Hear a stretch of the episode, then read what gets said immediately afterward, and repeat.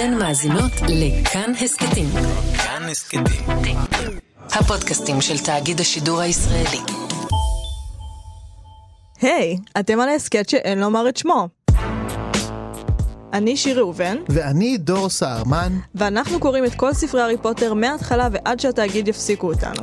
והיום אנחנו קוראים את פרקים 27, 28 ו-29, שובו של רחקף, טירופו של האדון קראוץ' והחלום. אה, כן. מה צפוי לנו? מה צפוי לנו? אז אה, נפתח כרגיל בקטע קריאה שאני מאוד אוהב. בבקשה. מתוך שובו של רחקף. הוא פסע לקצה הרחוק של המערה, חזר ואז אמר, תארו לכם שוולדמורט נמצא כרגע בעמדת כוח.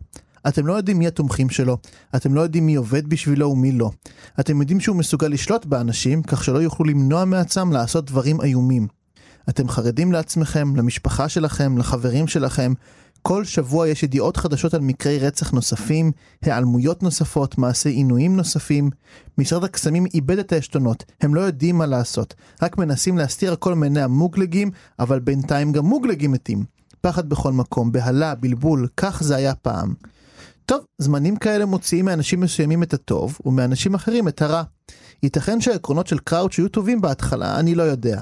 הוא טיפס מהר במשרד הקסמים והתחיל להנהיג אמצעים קשים מאוד נגד תומכיו של וולדמורט. הוא העניק לעילאים סמכויות חדשות, הסמכות להרוג במקום לכלוא, לדוגמה. ואני לא הייתי היחיד שהוסגר ישירות לסוהרסנים ללא משפט.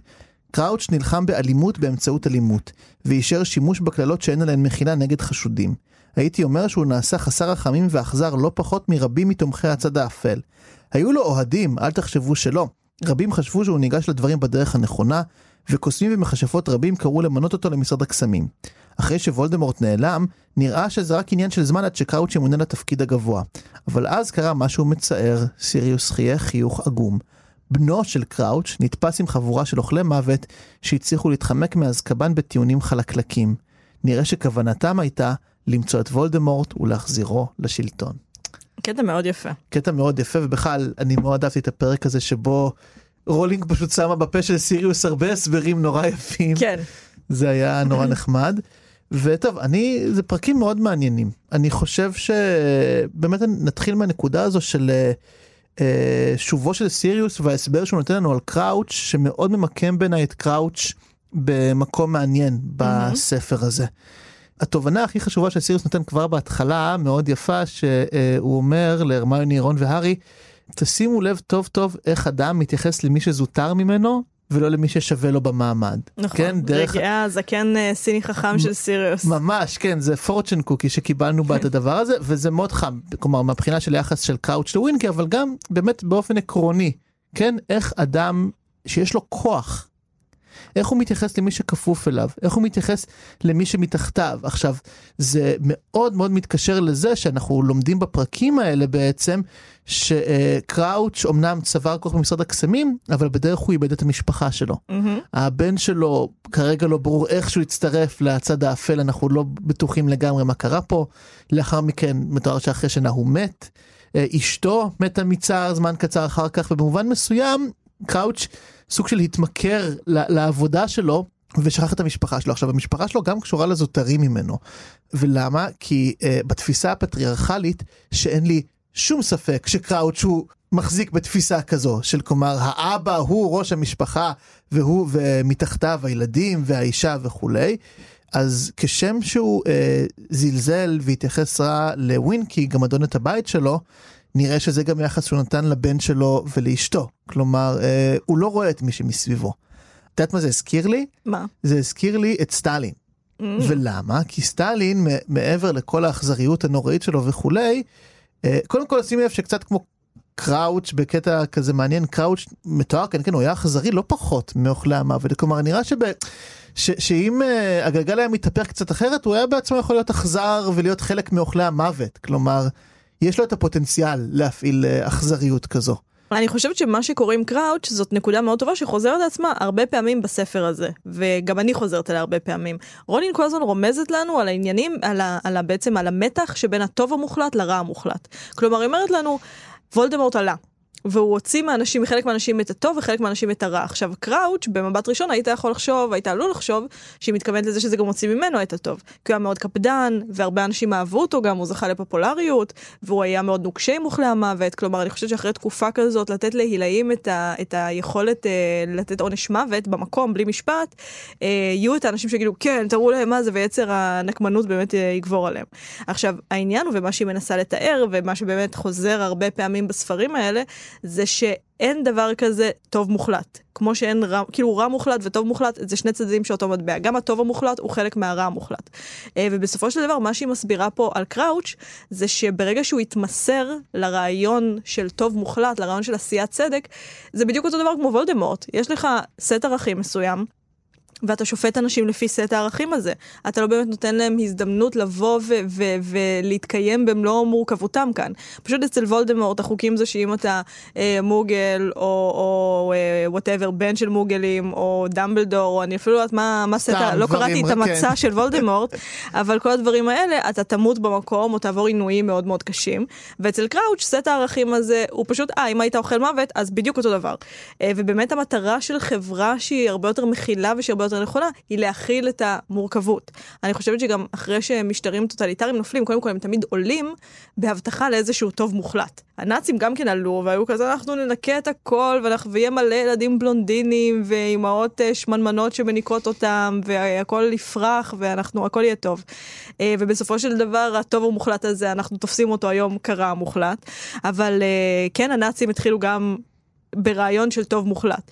הרעיון של המוחלטות הוא לא בסדר. עכשיו, מה שקרה לקראוץ' כאן, אני חושבת, זה שראיית העולם הזאת עמדה למבחן, זה קצת עקדת יצחק, מה שקרה לו. כלומר, הראייה שלו של כל מי שבצד השני צריך לספוג את העונש החמור ביותר, אה, באה ובעצם אה, הייתה צריכה להיות משוקללת עם אה, ערכים אחרים שאני מאמינה שהוא החזיק בהם, אה, גם בגלל המשך הספרים האלה שאנחנו כן רואים שהוא לקח קשה את המוות של הבן שלו, או שזה כן אה, פגע בו באיזשהו אופן, בהנחה שהוא לא פסיכופת מוחלט.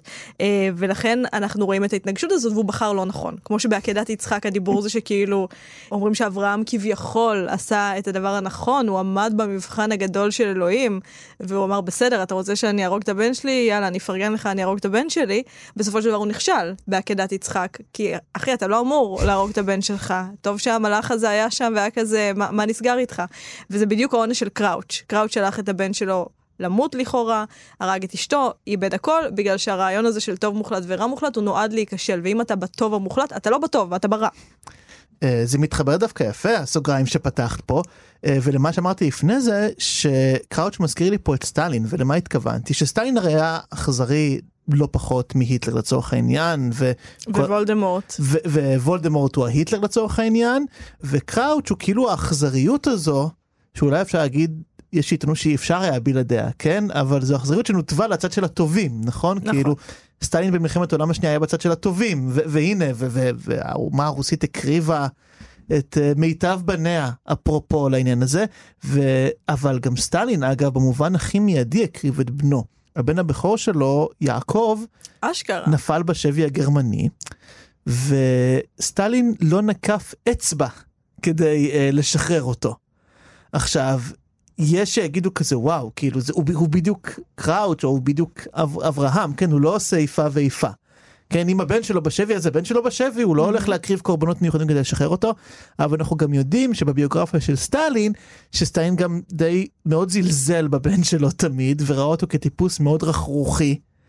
אז זה באיזשהו מקום מאוד אכזרי אה, הסתדר לו כן. שהבן שלו נפל בשבי הגרמני כן. ו- ועל זה הדברים האלה נופלים על מין אכזריות שלא רואה את מה שמסביב ואני חושב שבמקרה של קראוץ' כלומר.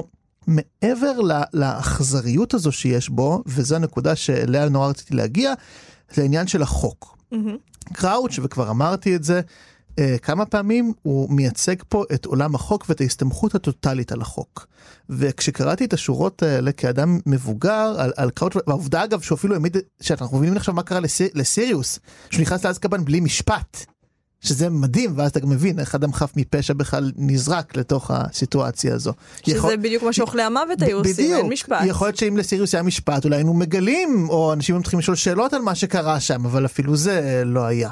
אני רוצה לחזור קצת אחורה. בבקשה. ואנחנו נעשה מעבר חלק מחוק אה, לצדק. בב- כי אתה הבחנת מאוד מאוד נכון שהרמיוני מייצגת את הצדק בסיפור הזה. עכשיו זה מאוד צץ לי בפרקים האלה, בגלל שקודם כל אנחנו רואים הידרדרות ואפילו התפוררות מוסרית מאוד מאוד גדולה. אנחנו רואים את זה בכל מקום, המציאות כפי שהכרנו אותה פשוט מתחילה להיפרם. ואנחנו רואים בפרקים האלה גם את אה, ברטי קראוט שמתואר כאדם מאוד מוחזק ומוקפד כשהוא מלוכלך ופצוע ולא קוהרנטי. אה, אנחנו רואים את פרד וג'ורג' מדברים על סחיטה. עכשיו פרד וג'ורג' הם בצד של הטובים, הם אולי שובבים, הם אולי כאילו שובבים, אני... אבל הם אולי כאילו, אתה יודע, עושים כל מיני whatever, אבל הם לא יסחטו מישהו, ופתאום הם מדברים על סחיטה, כלומר הם עוברים ממעשה קונדס למשהו שהוא באמת לא חוקי. אנחנו רואים את אה, גם אדוני הבית, שתמיד היו נחמדים, מעיפים את הילדים אה, מחדר האוכל, כלומר, הדמויות, אה, קווי המתאר שלהם הולכים ונפרמים. שקודם כל זו תחושה שאנחנו מכירים מהחיים. בדרך כלל בספרות, רוב הדמויות הספרותיות נשארות באותו ליין פחות או יותר, האופי שלנו די קבוע. בחיים אני חושבת שהרגעים הכי מעוררי אימה זה רגע שבו אדם שתפסת כ-X עושה פתאום Y. Uh, בנקודה הזאת גם בדרך כלל uh, קשרים נפסקים, חברויות נפסקות, אני לא מאמין שהוא עשה את זה, האם הוא עשה דברים כאלה. אז בספר הזה אנחנו באמת רואים את זה קורה. אנחנו ממש רואים את כל הדמויות וזה מוסיף לקראת סוף הספר למין תחושת ערעור מאוד גדולה שיש שם, של אני לא יודעת מה קורה, אני לא יודעת מי אלה האנשים האלה. אז יש תחושת ערעור גדולה שנצברת. עכשיו, אני רוצה להתמקד דווקא ברון בפרק הזה. כי הרמיוני כהרגלה מנסה לעשות צדק, ואז היא נענשת אליו. כלומר, היא באה והיא מעמידה את ריטה סקיטר במקום, ואז היא חוטפת כתבה על זה שהיא אה, משחקת בהארי, ואומרים שהיא מכוערת בעיתון, והיא לא לוקחת את זה קשה מדי, אבל היא נענשת. גם אדוני הבית, היא אומרת שהיא רוצה לשחרר אותם, ואז הם מעיפים אותם מחדר האוכל, שהם כאילו באמת הופכים את עורם בצורה קצת אה, מפחידה. יש משהו מאוד מפחיד בזה שאדם שתמיד היה מאוד אה, מרצה, ורק רצה לעזור לך, בא ואומר לך, אוקיי, עברת פה גבול שלי, ביי, עוף מפה. אה, והנקודה הזאת היא בעצם לשלם, יש, יש כאילו, היא נענשת על הרצון שלה לעשות צדק, שזה דבר שאנחנו מאוד מכירים מעולמנו. הדוגמה הכי קלה והכי זמינה מבחינתי זה נשים שמתלוננות על הטרדה מינית. שעכשיו בצלאל סמוטריץ' כמובן רוצה להעביר חוק על תלונות שווא, למרות שזה אחוז מאוד קטן, אבל נשים שמתלוננות על הטרדה מינית, שזה אחוז מאוד קטן מהנשים, אני לא זוכרת את הסטטיסטיקה, אם אני לא טועה, עשרה מה, תלונות אחוזים. שווא כאילו? לא, לא. אה. כמה מתוך אה. הנשים שעוברות הטרדה אשכרה פונות אה, כן, זה ומתלוננות? כלום. ממש שבר קטן, אה, וגם הנשים האלה, עכשיו אולי מיטו המצב הוא טיפה יותר טוב, אבל הן נענשות על זה. אה, לצורך העניין, הדוגמה הכי זמינה היא א' מבית הנשיא, אה, והיא התלוננה, ובאמת קצב נכנס לכלא. ואני זוכרת ששנתיים אחר כך, או משהו כזה, הייתה כתבה בידיעות בשבעה ימים, והכותרת שלה הייתה אל תתלוננו. זה דפק לי את החיים, לא מקבלים אותי לשום מקום עבודה. יש מחיר על הרצון לעשות צדק. אפילו אם זה צדק, אה, אפשר אה, לשאול מה היו המניעים שלה, אם היו מניעים אישיים, או שהיא באמת רצתה לעשות איזשהו שינוי בעולם. סביר להניח שקצת גם וגם, אבל אה, היא אמרה אל תתלוננו, בגלל שהמחיר הוא כבד מדי. עכשיו, אני חושבת שבאופן כללי, אנשים שבאים ומעוניינים לעשות צדק, מעוניינים לשנות משהו במציאות, הם בדרך כלל משלמים מחיר, בגלל שכשאתה בא ואתה אומר, המציאות, כפי שאת מכירה אותה, היא מלאה בכשלים, ואת תצטרכי לשנות את חייך. לצורך העניין, אפילו אנשים שבאים ואומרים, אי אפשר יותר להגיד ארס ופרחה. כמה אש הם סופגים בגלל ש... אה, אבל המילים האלה כבר בפה שלי, אתה רוצה שאני אוציא אותם מהפה שלי עכשיו? אנשים שאומרים שכאילו, היי, אולי אה, לא, אולי כדאי לא לתפוס נשים בתיאטרון בלי שהן רוצות, אולי כדאי לא לגעת בהן בלי שהן רוצות, וזה כזה, אוי, הרסתם, את, ה- הרסתם הכל, בגלל שזה, רומנטיקה, בדיוק. כן. כי זה כבר נוח, כי זה כבר, אני מכירה את החיים האלה, ולא בא לי עכשיו להתחיל לערער את היסודות שלהם. ולכן אנשים שמנסים לעשות uh, צדק, לשנות המציאות לטובה, הם תמיד יחטפו אש. זה המצב. מה שעניין אותי פה זה א', שאנחנו רואים את זה, בתוך ספר שהוא מאוד uh, ממוסגר כספר ילדים, ובדרך כלל הטובים ניצחו עד עכשיו. אפילו אם הם לא ניצחו ניצחון uh, מוחלט, כמו שסיריוס בסופו של דבר הוא חף מפשע, הוא ברח, הוא לא יכול לחיות כאדם חופשי, אבל הוא ברח. אז קודם כל אנחנו רואים שהטובים לא מנצחים, ושזה לא מתנקז לאיזשהו שינוי אמיתי במציאות. ריטה סקיטר כרגע, בשלב הזה, היא פשוט נוקמת בהרמיוני והיא חזקה ממנה פי מיליון. גם אדוני הבית אומרים להם, עופו מפה, אנחנו לא מעוניינים בצדק הזה. אבל הדבר שהכי עניין אותי זה דווקא רון. כי רון הוא אחת משלוש הדמויות הראשיות, והוא כל הזמן אמר להרמיוני, אמרתי לך, אמרתי לך שאת לא יכולה לעשות את זה. ויש כאן אמירה מאוד מאוד מעניינת של רולינג, כשהיא מנכיחה את הפחד הזה, היא בעצם מנכיחה מצד אחד את הצד של הרמיוני, שאומר בוא נעשה צדק, ומצד שני את הפחד, את הצד של רון, שאומר, שאומר אם נעשה את זה, אוי ואבוי מה שיקרה. ואני חושבת שבגלל שהספר הזה עוסק באמת בהידרדרות, ולי אישית הוא מאוד קשה. זה הספר שאני, חשבתי שאני אוהבת את הספר הרביעי. אני לא אחזור אליו. זה לא ספר שאני הולכת לקרוא שוב, הוא ממש ממש קשה לי. בגלל שהוא מתאר בצורה מאוד מדויקת והוא גם ארוך, מאוד מאוד איטי, פירור אחרי פירור, אתה מרגיש איך החברה מתפוררת ואת הדברים שזה מאפשר. ואני חושבת שהסמן הזה של רון, כבן אדם שבא ואומר למישהי שרוצה לעשות צדק, תפסיקי, אמרתי לך לא לעשות את זה, אמרתי לך שאת תענשי, זו הדוגמה הכי מובהקת לאיך חברה מידרדרת. יש את האנשים שרוצים לזעוק על אי הצדק ולנסות לתקן אותו, ויש את האנשים שבולמים אותם ועוצרים אותם, ואומרים להם מה יקרה אם. וברגע שיש קול מהות מהותי שלא רוצה לשנות, שחוסם את הקול שרוצה לשנות. הדברים שיכולים לקרות, הדברים שיכולים לקרות בעולם, אנחנו רואים אותם אחרי זה, זה בעצם איזושהי הידרדרות מוסרית מאוד מאוד גדולה. עכשיו, קל כמובן להגיד, זה שרון לא רוצה שהרמיוני תלכלך עליה, תצעק על ריטה סקיטר, ותכעס על זה שגם אדוני הבית תופשים להם, זה לא גרם ל spoiler spoiler וולדמורט לעלות עוד uh, שלושה פרקים, אבל, uh, אבל אני חושבת שרולינג מניחה את זה, בגלל שבשורה התחתונה זו כן שאננות לאיזשהו מוסר בסיסי, שמאפשרת לדברים האלה לקרות. זה כאילו פירור ועוד פירור, זה באמת כאילו שרשרת ארוכה של כשלים שאחד מפיל את השני, מפיל את השלישי, ובסוף משהו גדול ורע קורה. נכון, זה אפילו מתחבר לעוד מה שרציתי להגיד על הרמיוני ואת ממש, אה, שוב, אנחנו מרימים היום להנחתות, אני אוהב את הדו-שיח בינינו להיום. בדרך כלל הוא נורא ואיום, מחריד, אף אחד לא אוהב את הפודקאסט הזה. אבל הסיפור עם ריטה סקיטר והרמיוני, כלומר את קישרת אותו ל Me Too וזה ממש מעניין כי לי מה שישר קפץ זה פרשת מוניקה לוינסקי. Mm. עכשיו זה גם כי לא מזמן אני כל הזמן מחפש פודקאסטים שנחמד לשמוע בהליכות ארוכות בחולון ואז הגעתי באמת סוף סוף לסלואו ברן אני לא יודע אם שמעת אותו. שמעתי ממך. אז, אז זה פודקאסט מדהים אה, שכל עונה סוקר לעומק איזה פרשה אמריקאית עצובה נגיד ככה והעונה השנייה שלו עוסקת בפרשת מוניקה לוינסקי והיא באמת אה, הזכירה הרבה מאוד דברים שאנחנו כילדים כאילו אני לא יודע איך את זוכרת פרשת מוניקה לוינסקי בתור ילדה כאילו בתור ילדה כזה הו קלינטון השובב הזה. אני זוכרת שממש נמשכתי אליה והתביישתי והייתי כזה מה יש לי? מה הבעיה שלה הייתי בכיתה הייתי כזה מה יש לך איתה? מה הבעיה שלך עם האישה הזאת? והייתי כזה אני אוהבת אותה.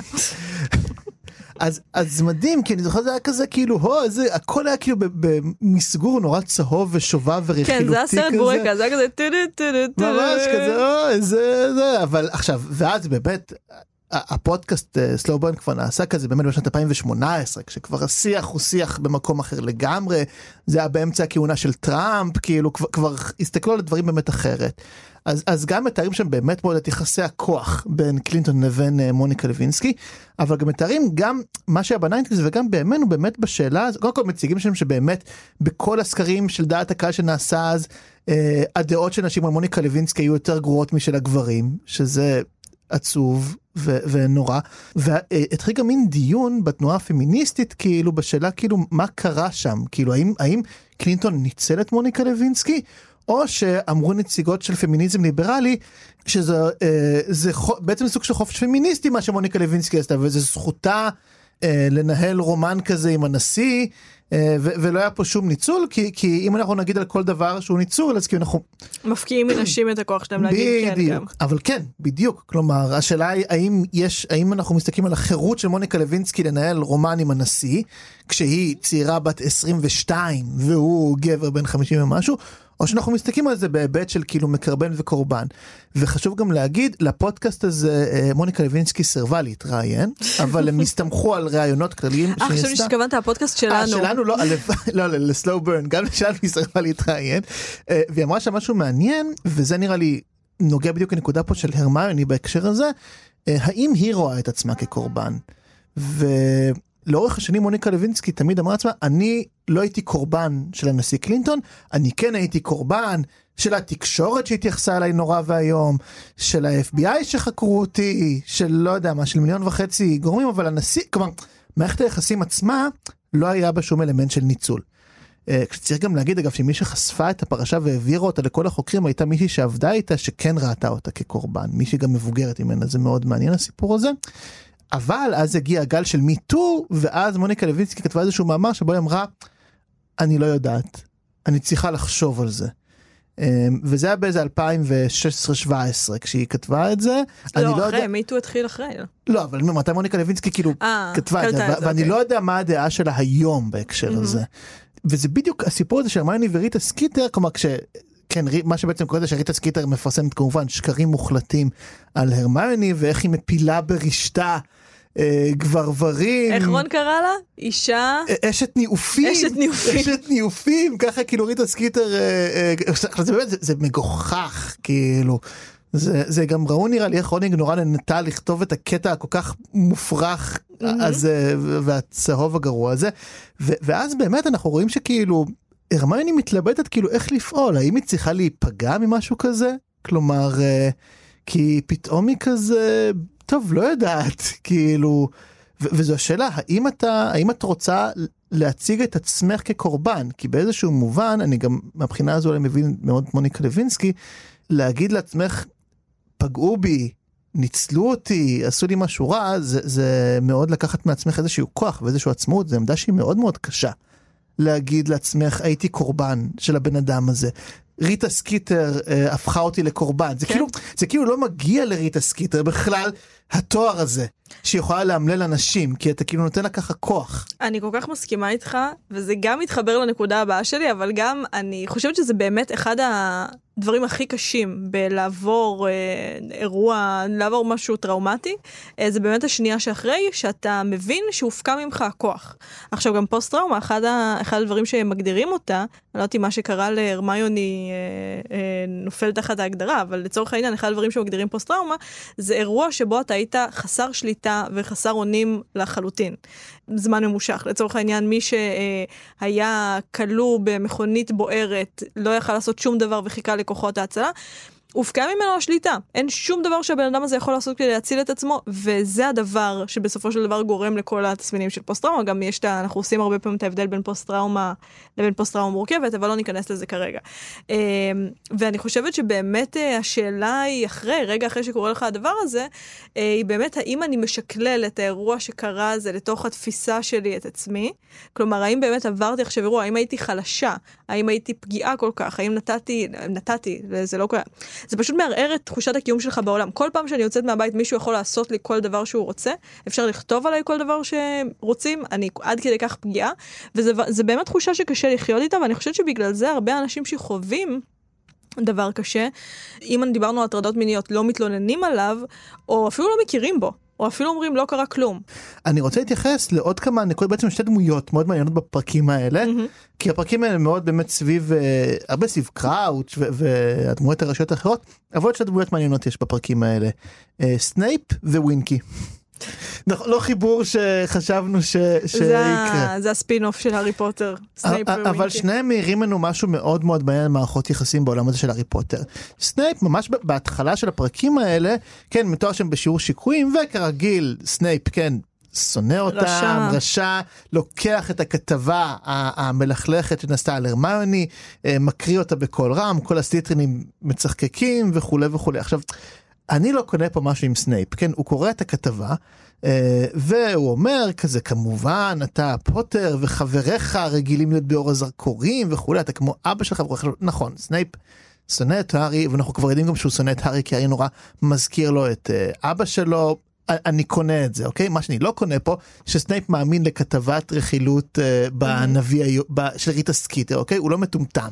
בשבועון אה, למכשפה. כאילו, מחש- הוא הוא יודע מה הכתבה הזו שווה, אוקיי? הוא, הוא באמת, אני נותן לו את הקרדיט שכשהוא מזהה כזו הגזמה אה, פראית שאין שום קשר בינה לבין המציאות, הוא קולט אותה, כאילו.